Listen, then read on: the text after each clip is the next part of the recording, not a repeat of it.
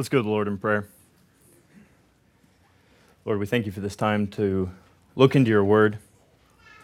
Father, we ask that not a single one of us would remain unchanged by coming into contact with your word. So, Father, we ask that your spirit would be at work to change us, to conform us more into the image of Christ.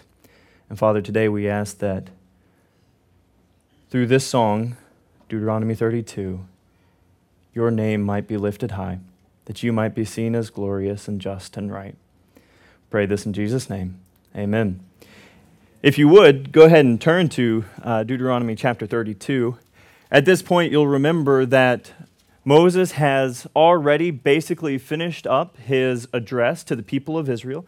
He is about to pass away, he is about to die, and these are his last words to the people of Israel before they cross the Jordan and go into the land of Canaan. And Deuteronomy, as we've seen, is structured after sort of one of those ancient Near Eastern covenants. And we've walked through the prologue, we've walked through the uh, historical prologue where uh, God reminds the people of everything that He's done for them.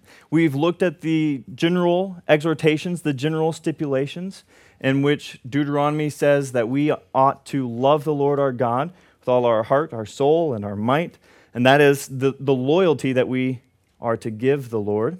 And we see how that loyal love gets played out in the specific stipulations of chapters 12 through 26.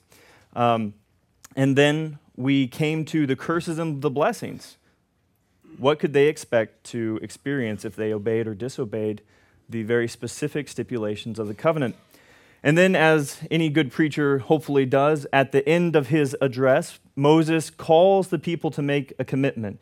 He says that I have set before you life and death, cursing and blessing.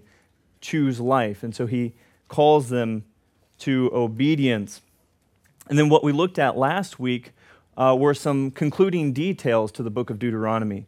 So now that Moses' address to the people of Israel is done, and he's about to go away to Mount Nebo and, and die, the Lord still has a task for him to do.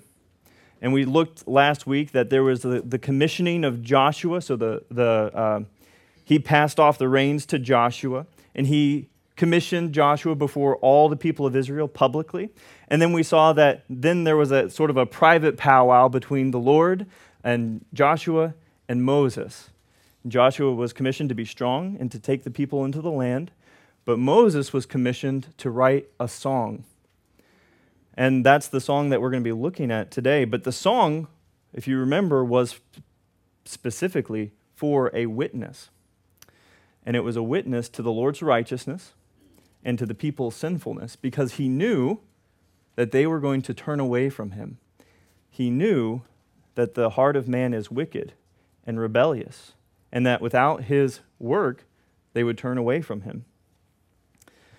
And so this song anticipates Israel's future disobedience. And it says, God is right, mankind has rebelled. And what we're going to see is once Israel disobeys the Lord, disobeys the stipulations of the covenant, what would they receive? Well, they would receive all of those covenant curses. And the temptation for the Israelites would be God is mistreating us, God is treating us unfairly, right? But we know that those curses came upon them specifically because they disobeyed the covenant. And so this song was to be taught to the Israelites and passed down generation after generation after generation, so that when those covenant curses finally came upon the people of Israel, they couldn't say, God is being unjust, God is being unfaithful, God is being mean to me. They would have a witness against them. So he is giving this beforehand to them. So, with that, let's look at Deuteronomy chapter 32. This is a very difficult uh, passage of Scripture. It has a lot of interpretive uh, decisions that you have to make, and you also have a lot of textual decisions uh, that you have to make. Uh, every once in a while, I'll bring these up. I, I don't want to go down too many rabbit trails, but some of them are significant. So, uh, we will address those as we go forward. But it starts off in verses 1 to 3 with a call to attend. A call to attend to the song. Uh, uh it's a call to pay attention to, to what's going to follow. And we read in verses 1 through 3 Give ear, O heavens, and I will speak, and let the earth hear the words of my mouth. May my teaching drop as the rain, my speech distill as the dew, like gentle rain upon the tender grass, and like showers upon the herb. For I will proclaim the name of the Lord, ascribe greatness to our God.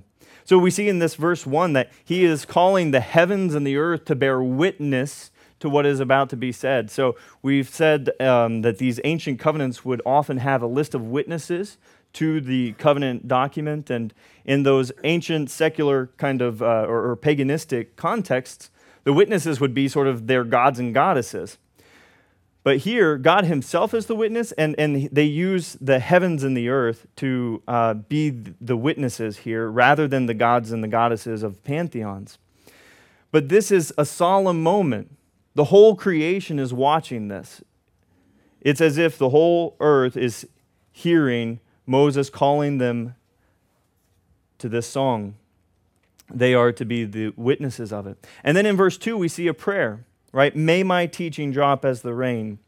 So we have Moses' prayer, his hope that uh, his hope of the effect that this song will have. And what is this? I, notice what is going on here. May my teaching drop as the rain, my speech distill as the dew, like gentle rain upon the tender grass, showers upon the herb. What you'll notice throughout this uh, chapter is that there is a lot of metaphor, uh, and it will be different metaphors all throughout. But what do metaphors do? They, they bring us, they, they, in a way, stir up our affections in ways that teaching doesn't. And there is a proper place for that. It calls us to imagine it and experience it. And so, what's going on here? What, what is rain and dew and gentle rain and showers? Well, it's that which produces the flourishing, right? You need the rain in order for the crops to grow. You need the rain for the grass and the herbs and the fields to grow. And so, what is Moses praying will have this effect? What is it that will cause this flourishing in the people? It's the teaching. May my teaching do this. And so he is hoping that this teaching, and the teaching is most prominently the stuff in the song, but also by extension, Deuteronomy. And then if we wanted to apply that as well, we could say it applies to the whole of Scripture. But I think what Moses is primarily dealing with is uh, what is going on in the song. Now, what hope would Moses have that his teaching would have this effect upon them? What hope? Well, you'll notice in verse 3 it says, For I will proclaim the name of the Lord, ascribe greatness to our God. It's because his teaching is proclaiming the name of the Lord. It's because his teaching is ascribing greatness to God. It's because his teaching, the content of that, is the glory of God. And so any teaching that magnifies the Lord and shows his greatness is like the water that gives life and growth to the fields. And so this is his prayer. And this ought to be our prayer that the Lord's word, that in that the contents of this song would have this effect, effect upon us. As we hear the glory of the Lord, as we think through how great God is, how just He is, and also how sinful and terrible we are, it ought to be something that causes us to grow and to flourish in the Lord. And so keep that in your mind and even pray that for yourself as we go through the rest of the contents of the song. So that is sort of his introduction, his call to attention, a call to attend to the listening or, or, to the teaching of the song. And then what he'll do in verses four to six is he'll have his main thesis. Some of you have written uh, papers in, in high school or in college, and you have research papers. And what you do is the first thing you do is, well, you have an introduction, but then you put forward what? Your thesis statement. And then what is the purpose of the body? of the paper. It's to demonstrate that your thesis is true, right? So you're going to list your evidences, uh, and then hopefully at the conclusion you'll tie it all together. We have something similar here where Moses is going, or, or Moses and God Himself, really through Moses, is, is going to be putting forth his main thesis in verses four to six. And then the rest of it is he's going to be giving evidence that this is true. So let's read verses 4 to 6. the rock. His work is perfect, for all his ways are justice, a God of faithfulness and without iniquity. Just and upright is he. So that's the statement of the attributes of God. This is who God is. But now, in contrast to that, we're going to see what Israel was. And really, you can see all of this in us as well, right? Israel, the people of Israel were humans just like us, they have the same nature as us. And so, while these primarily are dealing with Israel and them rebelling against God in terms of the, uh, the covenant, we do the exact same thing. And so, this is a statement of us as well. But, verse 5 they have dealt corruptly with him. They are no longer his children because they are blemished. They are a crooked and twisted generation. You'll notice that Jesus picks that up in the Gospels and applies that to the generation of the Israelites of his day. And then he goes on in verse 6 Do you thus repay the Lord, you foolish and senseless people? I'll stop it right there for a second. Five and the first part of six really is the Lord's accusation against the people of Israel. Remember, this is a witness to God's righteousness. He is dealing righteously with his people. And so, in this part, he is giving his accusation of the people. This is how they have acted corruptly, crooked, they're blemished, twisted, foolish, senseless. And verse 6, you'll notice that it has two questions. Do you thus repay the Lord, you foolish and senseless people? Is he not your Father who created you, who made you and established you? And what we have here are these two questions. What they do is they expose the idiocy and the insanity of rebellion against God. It makes no sense. It goes against all reason. Right? I was just thinking, um, you know, a painting does not rebel against the painter, the artist, right? A character in a novel does not rebel against uh, the author, right? Legos, like a Lego tower, doesn't rebel against uh, the kid who makes it. It might rebel against the, the parent who steps on the Legos later, um, but not the kid. Right? It's against reason that the thing made would rebel against the thing or the one who made it. And yet that's what sin is. It's a rebellion against the one who created us. And not only that, it's not just in, in cold terms, right? The one who made us. But what does it say? Is he not your father who created you, who made you, who established you? Sin goes against all reason. Because how does he characterize the people? Verse 6 foolish, senseless. It goes against reason to rebel against your father. Now, what I want to do is go back up real quick to verse 4 before we move on. What name is God called by here? The rock. Now, this is going to be really significant. So, first off, it occurs nine times, this word occurs nine times in chapter 32 of Deuteronomy. Um, five times, it's explicitly referring to God. And then there's a couple times where it's making reference to God, but not necessarily explicitly. And then uh, one time, I don't know if I did my math right there, uh, but anyways, one of the times it's referring to false gods. It's, um, but the, the rock. So first off, we can think of the rock. This is a great metaphor. It describes security, strength, stability. God is not subject to change, and that's really significant because God was the same when He gave the covenant, and God is the same when he puts the covenant curses upon Israel, right? He hasn't changed. So who has changed? It's mankind that has changed. In this word, it's not like a little pebble or a stone, but rather the way it's kind of described, and also within the context of where Israel has come from, this rock is most likely the clefts of a mountain. You remember where David hid uh, while he was fleeing from Saul, he would often go into the hill country and he would hide in, in the caves. Um, he would be able to hide in the clefts of a rock. or the clefts of the mountain. And so this is who God is. But at the same time, why does Moses here use a metaphor? It's not like, in one sense, the metaphor can give us an idea about what God is like and who God is. But I read an interesting article um, this week. I'll just give you the, the little gold nugget from this, but he was describing this metaphor, the rock. It's not just a description of God, but it's an invitation to experience the rock for yourself.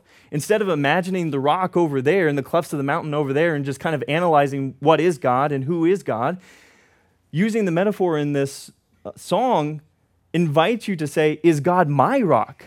Is he the one that I flee to? Is he the one that I hide in? Is he the one that I have security in?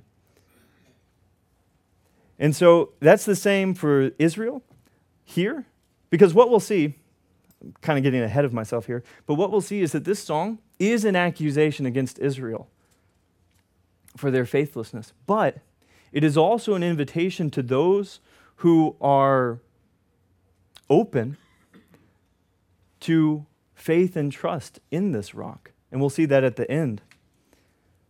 But he is described as the rock. And throughout this psalm, we're going to see more and more attributes of God throughout here. This song describes God as glorious. Just look at the, the contents here perfect, justice, faithfulness, without iniquity, right? He's not sinful like we are, he's just and upright. He's our Father. He created, He made, He established. There's so many statements about who God is. So, this is his main thesis. God says, I am right. Israel, you have acted rebellious against me. And now, just like a good research paper would do, although this is much more poetic and, and enjoyable, he's going to go from there and tell us how we can know that Israel did do this and that he is right and so he's going to list the evidence in verses 7 through 18. The evidence in verses 7 through 18. And he starts off in verse 7 by saying, Remember the days of old. It's a call for them to remember what God has done because his actions are going to demonstrate his justice. His actions are going to demonstrate his goodness. His actions are going to demonstrate his loving kindness. He says, Consider the years of many generations. Ask your father, and he will show you. Your elders, and they will tell you. There's the uh, assumption that the fathers and the elders would be passing on from generation to generation the teaching of what God had, has done. We ought to be doing the same. So he calls them to remember, and he's going to call them to remember a couple of things. First off, God's goodness. God's goodness. And we see this from verse 8 all the way to verse 14. And God's goodness is demonstrated in two ways. So we're kind of doing multiple subpoints here, but God's goodness is demonstrated in two ways. The first one is that Israel was unique to God, unique to the Lord. He made them, He elected them, He chose them. They were unique to Him. So read with me verses 8 through 9. When the Most High gave to the nations their inheritance, when he divided mankind, he fixed the borders of the peoples according to the number of the sons of God. But the Lord's portion is his people, Jacob, his allotted heritage. So, verse 8 really looks back to Genesis 10 through 12. In Genesis 10, God gives uh, there the table of nations. It's what all the nations did after they were scattered. And then in chapter 11, he goes into the Tower of Babel, right? And this was when mankind rebelled, and it was at their peak at the Tower of Babel, and God came down and he scattered them, and that's how those nations were formed. And then immediately afterwards, right, in the second part of chapter 11 of Genesis, what, is he, what do we have? Well, we have a genealogy that leads to whom? To Abraham. And so we see God saying, Here are the nations, they rebel, I'm scattering them, but now I'm working through this one man and his family. And so we have that as our background here. Now, And, and so that's what he's talking about here in verse 8 when the Most High gave to the nations their inheritance. When he divided mankind, he fixed the borders of the people. Now, um, some of you will have a different translation here, according to the number of the sons of God. This is one of those textual issues that we have to touch on briefly. I won't go too far into this, but some of your translations will say the sons of Israel. And that changes a little bit about how you read this. Um, basically, my assessment of this is that uh, sons of God is the best representation of what's here. Uh, you have the oldest manuscripts saying sons of God, whereas the more modern but more numerous manuscripts have sons of Israel. And I think there's reasons for that. And if you want to learn more about that, shoot me an email or talk to me afterwards. Uh, for, for my money, we're going to go with the sons of God. But then we have to ask, well, what does that mean? Okay, and, and what does that have to do with verses 8 and 9? And to understand that, the word sons of God, here it's B'nai Elohim, it shows up throughout the Old Testament and it almost always refers to heavenly beings. It almost always refers to uh, the angelic host. Uh, so it was the sons of God who were rejoicing at the creation of the worlds there in Job. Um, you have the sons of God in uh, Genesis 6, which there's another um, question there as well. But then you look at places outside of the Bible as well uh, in the languages and the cultures surrounding Israel, and they have a very similar term, and it refers to these kind of uh, heavenly beings as well. Um, all that to say, I think that's what is being referred to here is the, the angelic hosts, the angelic beings, could be good, could be bad angels. Um, okay, but now if we say that, let's go back through verse 8 and see what it's talking about them. Okay, so when the Most High gave to the nations their inheritance, when he divided mankind, he fixed the borders of the people according to the number of the sons of God.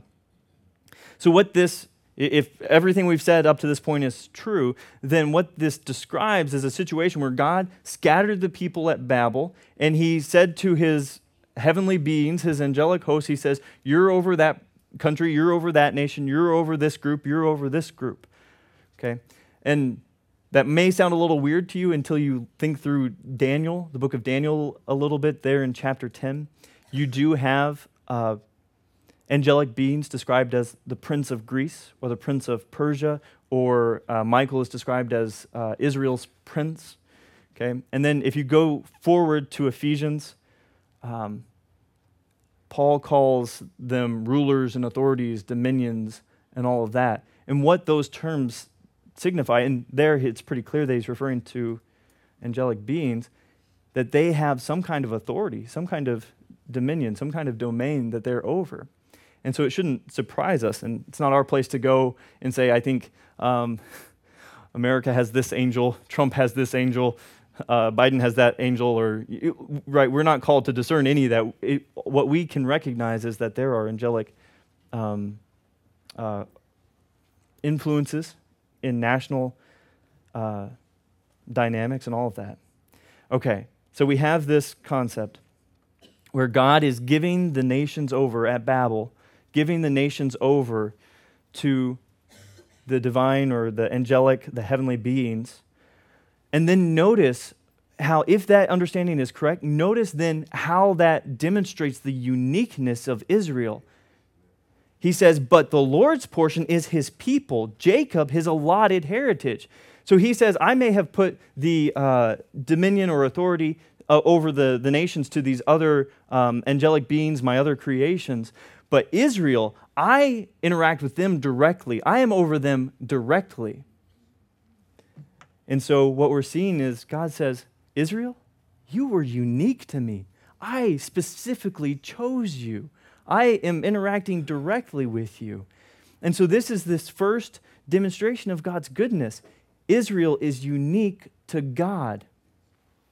And then we see that this uniqueness is demonstrated further in verses 10 through 14. And here, God's goodness is also demonstrated in his parental love and care. Uh, because what we're going to see is a very nurturing um, description of God. So let's read 10 through 14. He found him in a desert land and in the howling waste of the wilderness. He encircled him, he cared for him, he kept him as the apple of his eye, like an eagle that stirs up its nest, that flutters over its young, spreading out its wings, catching them, bearing them on its pinions. The Lord alone guided him, no foreign God was with him. He made him ride on the high places of the land, and he ate the produce of the field, and he suckled him with honey out of the rock, and oil out of the flinty rock, curds from the herd, and milk from the flock, with fat of lambs, rams of Bashan, and goats, with the very finest of the wheat, and you drank foaming wine made from the blood of the grape. We see just a, a gentle, loving picture of the Lord. A few things here. First, go up to verses 10 and 11. This is really neat. So if you have the ESV there, um, when it says, he found him in a desert land in the, and in the howling waste of the wilderness, that waste there um, is the, the same word back in Genesis 1 2 that describes the earth as being formless and void. Okay, so this is there. And then if you jump to 11, like an eagle that stirs up its nest, that flutters over its young, that word flutters is the same word again in Genesis 1 2 of the Spirit hovering over the formless and the void and the waters of, of the uh, before the, the creation there. And so this is really cool because what we've got is the creation of Israel being described in terms of a sort of a, a, a new creation. Where just like God had created the heavens and the earth, now he's specifically creating Israel. He's saying, You were nothing. You were nothing. I formed you. I made you. It was a special act of creation. Uh, but here, you know, they're already created, but it's as if he's making a new creation with them, a new people to be his. They were nothing. He brought them out of nothing, and now they are to be his. And then what I want you to notice as well is all the motherly metaphors. Now, what we're saying, we're, what we're not saying is God our mother, or something like that. Okay, but the Bible does describe in metaphors uh, a God. And so it never calls him a mother. We saw earlier that he's described as your father. And throughout the Bible, he's always described with masculine pronouns and all of that. And yet there are uh, these sort of motherly metaphors. And so it's not that God is a mother, but it evokes that tender, affectionate, nurturing care of a mother. And that's how tenderly God cared for Israel. Notice uh, just some of these very tender metaphors. He found him, encircled him, cared for him, kept him, caught him, bore him, guided him, made him ride. He ate the produce. And then this one in verse 13 he suckled him with honey out of the rock and oil out of the flinty rock. And that's where we'll uh, go to next is this description here in verse 13. So it says that he suckled him with honey out of the rock and oil out of the flinty rock. Now, if you think about it, uh, honey and oil don't usually come from rocks, right? So there's a couple things that are going on here, I think. Um, the first one is there's a, you know, you're imagining a picture and you're, you're, you're seeing a rock and all of a sudden oil is coming out of it or honey is coming out of it.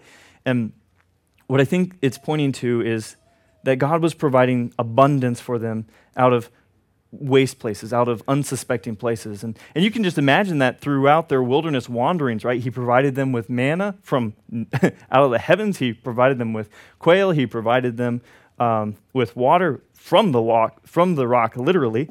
Um, and so it's this abundance out of these unsuspecting and, and strange and difficult places. But at the same time, this is that same word that describes the Lord back up in verse 4 the rock.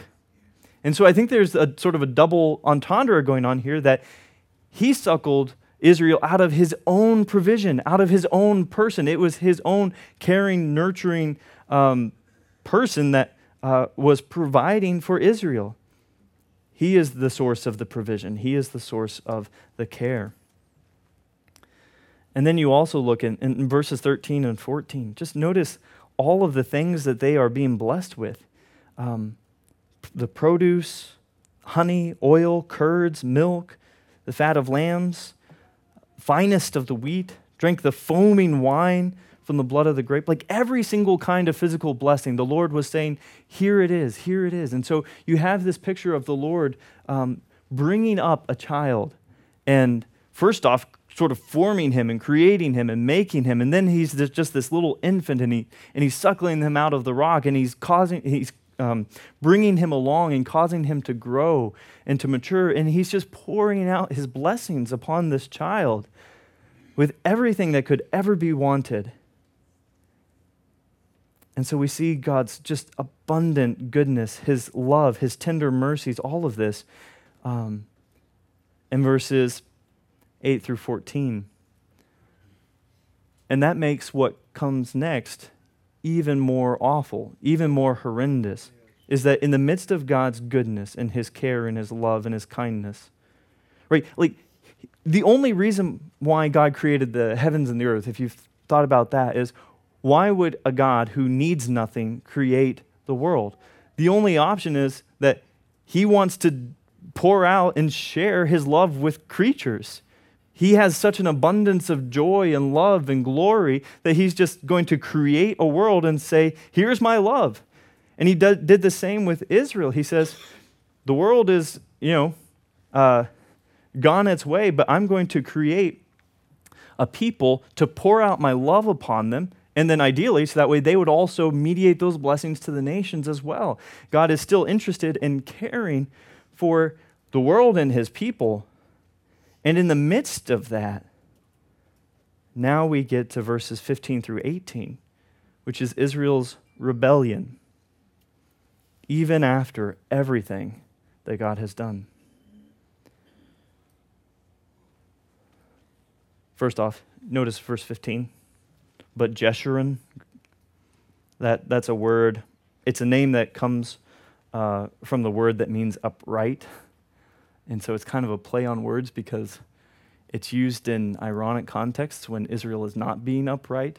And so it's kind of a poke and saying, but upright, you know, Mr. Upright uh, did this or that. And so this is convicting as well. So let's read through it 15 through 18. But Jeshurun grew fat and kicked. You grew fat, stout, and sleek. Then he forsook God who made him and scoffed at the rock of his salvation. They stirred him to jealousy with strange gods. With abominations, they provoked him to anger. They sacrificed to demons that were no gods, to gods they had never known, to new gods that had come recently, whom your fathers had never dreaded. You were unmindful of the rock that bore you and you forgot the God who gave you birth.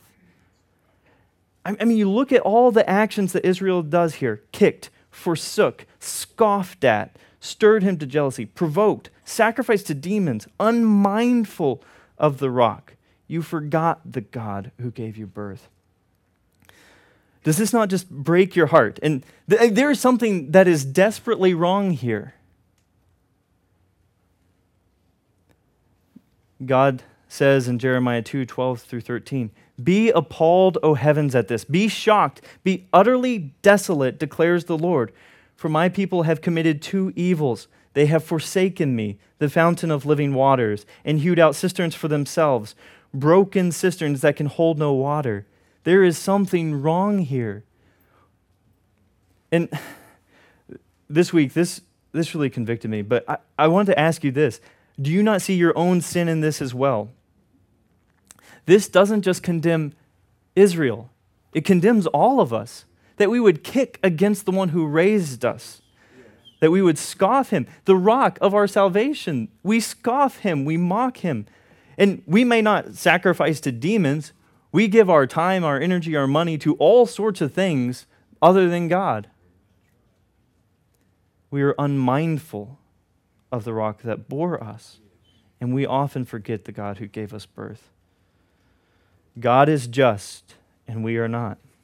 God is just, and we are not. And so we've seen the evidence.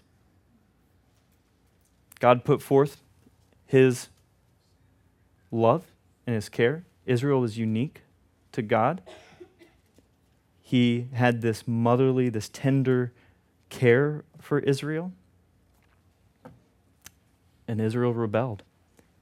Just, just imagine verse 15 for a second. He grew fat and kicked. You grew fat, stout, and sleek. It's as if um, you've got this young calf who uh, is growing and maturing, and then one day says, Nope, I'm out of here. And you can imagine him just like kicking like a wild animal um, away from, from the mother. This is rebellion and this is sin. And so we ask, well, then what, what, what next? What is appropriate after this? We've seen God's goodness and we've seen uh, mankind's sinfulness. What is appropriate at this point? There is only one thing judgment. If God is a just judge, he must punish sin. If he did not judge sin, he would not be a just God. And that's exactly what we get into. We have the appropriate judgment that comes. And we see this in verses 19, really all the way through verse 33. His appropriate judgment. So notice it says, the Lord saw it. Saw what? The rebellion, the sinfulness. And he spurned them because of the provocation of his sons and his daughters. And he said, and this is heartbreaking. Think about just how much care he had given to Israel. Think about how much care he has given to you in creating you, forming you, um, raising you up, pouring out his love. And now he says in verse 20, I will hide my face from them. I will see what their end will be, for they are a perverse generation children in whom is no faithfulness. They have made me jealous with what is no God. They have provoked me to anger with their idols. So I will make them jealous with those who are no people. I will provoke them to anger with a foolish nation. I'll stop here for a moment. Notice the parallelism between, um, there's four lines here, and um, the first line parallels the third line and the second parallels the fourth line. But they have made me jealous with what is no God. And then, so notice what God is going to do. I will make them jealous with those who are no people. They have provoked me to anger with their idols. I'm going to provoke them to anger with a foolish nation. Now, what's really interesting is um, Paul picks this up in, in Romans, in Romans 10. Uh, so, if you would, we'll digress a little bit, but what we're seeing is how this gets worked out in history. How, uh, what, is, what did God do? How did he provoke them with a foolish nation? How did he make them jealous with, a, uh, with those who are no people? And so, if you would turn to Romans uh, 10, and we'll start here in uh, uh verse uh, 18, I, I suppose. Romans 10 18.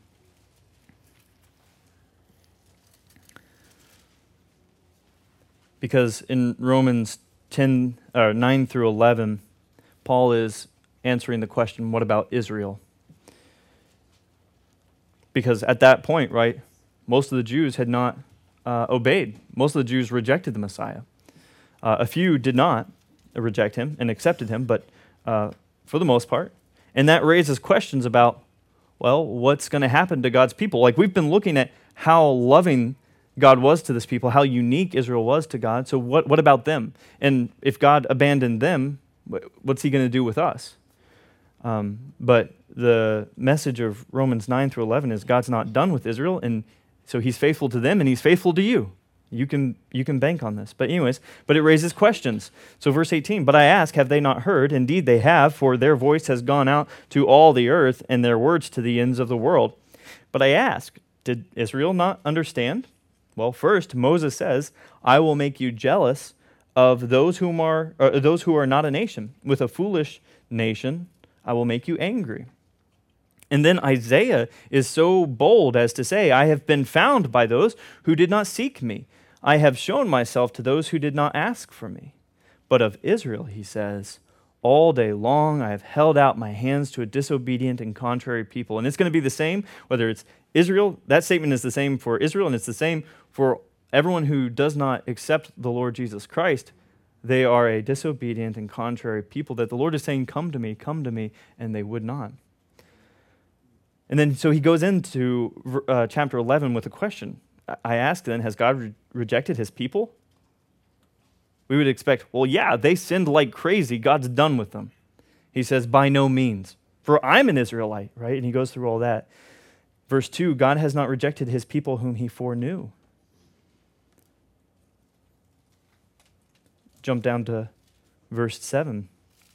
What then? Israel failed to obtain what it was seeking. The elect obtained it, but the rest were hardened. And it describes it. So jump down to verse 11. So I ask, did they stumble in order that they might fall? Yes, because they sinned so terribly. No, by no means. Rather, through their trespass, salvation has come to the Gentiles. Notice what it says here so as to make Israel jealous.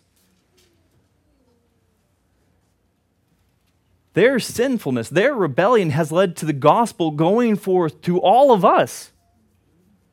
And the hope, the goal is that, because remember, Israel is unique to the Lord.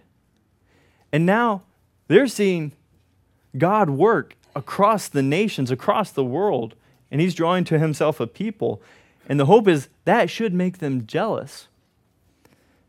Now, verse 12. Now, if their trespass means riches for the world, right? We are all experiencing this richness because we have experienced the truth of the gospel. Now, if that means riches for the world, and if their failure means riches for the Gentiles, how much more will their full inclusion mean? Now, I'm speaking to you, Gentiles, inasmuch then as I am an apostle to the Gentiles. I magnify my ministry in order somehow, what? To make my fellow Jews jealous and thus save some of them. For if their rejection means the reconciliation of the world, what will their acceptance mean? But life from the dead. He's talking resurrection here. And so he's looking forward to the day when Israel comes to the Lord, repents, and now we get to experience the, the resurrection of the dead, this final, um, the, the final uh, events of, of history when they accept. And we jump down then, and he gives a warning don't be arrogant towards um, to the to the olive uh, shoots, right? Because they were broken in and you were grafted in. So he gives them a warning there. Uh, but then notice in verse 25, lest you be wise in your own sight. I do not want you to be unaware of this mystery, brothers. A partial hardening has come upon Israel. And then notice you've got a time word there until, until the fullness of the Gentiles has come in. And in this way, all Israel will be saved. As it is written, the deliverer will come from Zion. He will banish ungodliness from Jacob. And this will be my covenant with them when I take away their sins. He's still referring to Israel. And he ends by saying, Oh, the depth of the riches and the wisdom and the knowledge of God. How unsearchable are his judgments and how inscrutable his ways. God is thinking long term. The gospel is going forth to the Gentiles in order to make Israel jealous. And once the fullness of the Gentiles has come in, we have seen that that hardening will be removed. And in this way, all Israel will, will be saved. And so I look forward to that day because it also means life from the dead, right? So we look forward uh, to that day. But again, this is amazing. Jump back to Deuteronomy. This is in the midst of judgment. So he has said, They provoked me, they made me jealous. I'm going to make them jealous. But even in this judgment, even in his judgment, he has a compassionate purpose in it. Even his discipline is meant to call them to himself. So he goes on uh, in verse uh, 22, back in Deuteronomy 32. For a fire is kindled by my anger, and it burns to the depths of Sheol. devours the earth and its increase, and sets on fire the foundations of the mountains.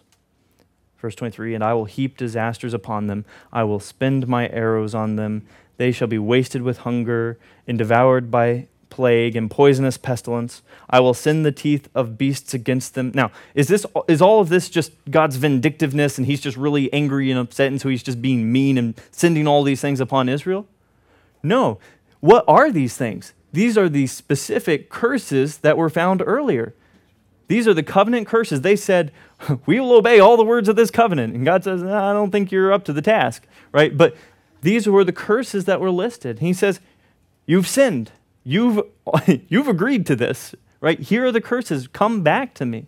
And we looked at, whenever we looked at the curses, again, we saw that the discipline of the Lord was meant to bring us to repentance. And so we have the covenant curses all through this. But even though it's meant to bring Israel back, it is not pleasant. And people are going to die in the midst of it. It is not good to be under the, the punishment or the discipline. Well, it's not pleasant to be, be under the discipline of the Lord. Verse 25 Outdoors their sword shall bereave, and indoors terror for young man and woman alike. The nursing child with the man of gray hairs, right? It's just going to be awful. It's going to be awful. And then we see just some restraint. We see God saying, but I won't destroy them completely. Notice verse 26. I would have said, I would have said, I will cut them to pieces. I will wipe them from human memory. Right? Isn't that what they deserve? Isn't that what all of us deserve? Just to be wiped out. You've sinned against the rock who bore you. You're done. But God says, I would have done that. I would have been right in doing that. I would have been just and right. But He says, Had I not feared provocation by the enemy? Lest their adversaries should misunderstand, lest they should say, Our hand is triumphant. It was not the Lord who did all this. What is God concerned about? He is concerned about his glory among the nations, his glory in this world. This is God's restraint. He will receive his glory. You can imagine back in um, Exodus after the sin of the golden calf, right? Moses goes up to the mountain and intercedes for the people. And do you remember what kind of was his the content of his intercession? It was don't don't destroy them because God was going to say or God said, "Look, Moses, I'm going to wipe them out and restart with you." Right? And Moses says, "Don't do that because who's watching? The Egyptians. They will say, "The Lord brought them out just to wipe them out and destroy them." Right? His glory would be demeaned. And so God or, or Moses says, "Don't do that for your name's sake. Have mercy on them." It's the same here, or we have something similar here where God is saying, I would have done that, but I made a promise. I made a covenant to you. I was faithful. I'm going to be faithful to this. I'm going to receive glory by protecting you, by disciplining you, to bringing you back. That's that's incredible. And then he goes on here.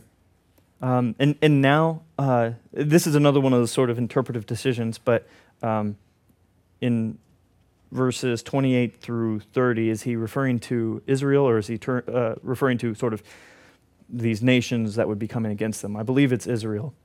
Uh, and so what that means is in 28, 29, and 30, he's giving the reason for why he would be just in giving them all of these covenant curses. For they are a nation void of counsel, and there is no understanding in them, right? If they were wise, they would understand this. They would discern their latter end. Right? They, if they had just an inkling of wisdom, they would recognize judgment is coming, turn now. And we can say the same thing to those in this world. If they have wisdom, look at the judgment that is coming. God is just. Sin will be dealt with. There is judgment coming. Be wise. Turn now. Repent of your sins and put your faith and trust in Jesus Christ. They would discern their latter end. And then he goes into verse 30. Like, I mean, it's completely senseless that these Israelites would not understand that God is judging them. And we are just as foolish. But how could one have chased a thousand and two have put 10,000 to flight unless their rock had sold them and the Lord had given them up? He's saying, Israel, recognize that this is the divine intervention of the Lord because one person can't make a thousand of you flee, two people can't make 10,000 of you flee. This is obviously the Lord giving you up. This is obviously the rock saying, Here's judgment. And notice it goes on to explain this, and it refers to their gods for their rock. And I think now it's referring to the nations that are going to be, you know, uh, attacking them. For their rock, if you have the ESV, that's lowercase, right? For their rock is not as our rock, right? Their rock, as in their gods, the things that they put their trust in, that's nothing, right? It, that is not like our rock. And now we have another one of those really difficult uh, textual decisions here. Uh, our enemies are, ESV says, are by themselves, um, which, if you've got the NASB, I think you've got something like, uh, and, and they judge this or they see this. Um, it seems like our enemies recognize this, right? For their rock is not as our rock. Even you could you could add even our enemies know this. Even our enemies recognize this, right? And you can see this play out in the book of Daniel, right? Uh, Nebuchadnezzar and Cyrus, they all recognize the uniqueness of the Lord. Even before they're, you know, fully repentant, they see that, man, this is a this is a real, this is the real deal kind of God, right? Um, and so I think that's what's going on here is even your enemies recognize this, but you don't. And then it goes on in 32 and 33 to describe the corruption of the sort of the judging nation, the nation that God is using to judge them. For their vine comes from the vine of Sodom and from the fields of Gomorrah. Their grapes, so, so their source is bad, and then notice their fruits are bad. Their grapes are grapes of poison, and their clusters are bitter. Their wine is the poison of serpents and the cruel venom of asps. So, God has appropriate judgment upon Israel. And we could say he's got appropriate judgment for us in store as well. And after we see that, we think, what hope is there? But thankfully, the song keeps going, for there is hope yet to come. And we see this hope really until 42. So from 34 to 42, that there is still hope yet to come. And we read, Is not this laid up in store with me, sealed up in my treasuries? Vengeance is mine, and recompense for the time when their foot shall slip. For the day of their calamity is at hand, and their doom comes swiftly. Okay, so again, one of the things here is who is he talking about? And I think he's talking here about the nation that was judging Israel, the nation that was coming against Israel. Because notice the support for this in verse 36. So even though God is using this foolish nation or this, this nation to come against Israel to judge them, and we see that all throughout the prophets, um, yet he's going to judge them as well. Their doom will come, their end will come swiftly. Because notice what happens in verse 36. Why is he going to judge that other uh, nation and, and those other people who are carrying out the Lord's discipline and judgment? For the Lord will vindicate his people and have compassion on his servants when he sees that their power is gone. After all of this discipline that the Lord pours out upon Israel, when their power is just utterly wiped out, he will turn and have compassion on them and vindicate them, judge on behalf of them against these other nations. When he sees that their power is gone and there is none remaining bond or free. Now, you would expect that after a statement of that, for the Lord will vindicate his people and have compassion on his servants, um, that what follows would be how that com- compassion is brought about, right? So if he just made a statement, I'm going to have compassion on them, well, here's how I'm going to have compassion on them. And I think that's right, but as you read through it, you might be thinking, well, how is this compassion? Um, but I think we do see the content of God's compassion in 37 and following. So let's read it. Then he will say, Where are their gods, the rock in which they took refuge, right? Who, who ate the fat of their sacrifices and drank the wine of their drink offering. Let them rise up and help you. Let them be your protection. So let's stop there for a second. I think this is the first aspect of his compassion. Compassion, first off, confronts sin. Compassion reveals the uselessness of their idols, those things that they put their trust in. Right? How is God's compassion brought to Israel? First off, they have to recognize that their idols are useless. Their idols can do nothing. And this is what how God's compassion comes to us in salvation too, right? First, we have to come to the end of ourselves. We have to say, everything that I have put my trust in thus far is completely useless. That's how this compassion comes to. But remember, this compassion doesn't stop there with a recognition everything I've put my trust in is useless. It moves forward. We must put our trust in something. And so we see God's compassion more in 39 and following. He says, See now that I, even I am He, and there is no God beside me. I kill and I make alive. I wound and I heal, and there is none that can deliver out of my hand.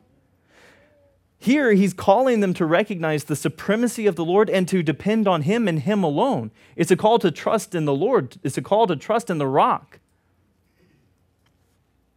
So, first, you have to realize everything you've put your trust in thus far is useless. And then you turn and you put your trust in the rock, the only true rock.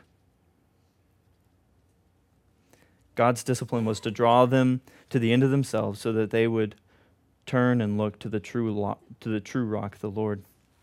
He continues on verse 40, "For I lift up my hand to heaven and swear as I live forever, if I sharpen my flashing sword and my hand takes hold on judgment, I will take vengeance on my adversaries and will repay those who hate me." So that would go to unrepentant Israelites, and that would go to all the nations who are judging Israel, who, again, do not recognize the supremacy of the Lord. 42 gives us a uh, very stark, well, very moving imagery of this. I will make my arrows drunk with blood, and my sword shall devour flesh with the blood of the slain and the captives from the long haired heads of the enemy. It's as if his arrows and his swords are having a feast. They are feasting on this. God is a God of judgment, He will judge sin.